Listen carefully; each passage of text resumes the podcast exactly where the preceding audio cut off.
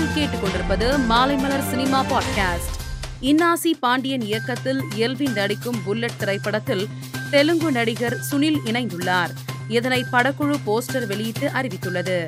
சூர்யாவின் நாற்பத்தி மூன்றாவது படத்தை இயக்குனர் சுதா கொங்க்ரா இயக்க உள்ளதாக செய்தி பரவி வந்த நிலையில் இப்படத்தின் படப்பிடிப்பு வருகிற அக்டோபர் மாதம் தொடங்க உள்ளதாக சூர்யா ரசிகர்களை சந்தித்தபோது தெரிவித்ததாக தகவல் வெளியாகியுள்ளது ஜெயிலர் படத்தின் வெற்றியை தொடர்ந்து நடிகர் கமல்ஹாசன் இயக்குனர் நெல்சன் மற்றும் ரஜினிகாந்தை செல்போனில் அழைத்து பாராட்டியுள்ளதாக கூறப்படுகிறது.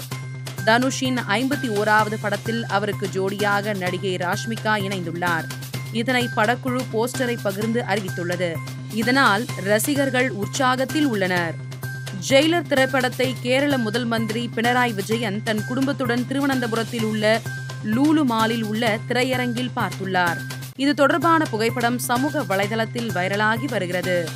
கவிஞர் வைரமுத்து நாங்குநேரி சம்பவத்திற்கு கண்டனம் தெரிவித்து சமூக வலைதளத்தில் பதிவு ஒன்றை பகிர்ந்துள்ளார்.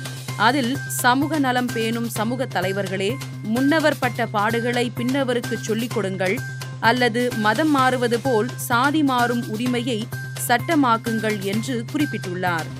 மேலும் சினிமா செய்திகளை தெரிந்து கொள்ள மாலைமலர் டாட் காமை பாருங்கள்.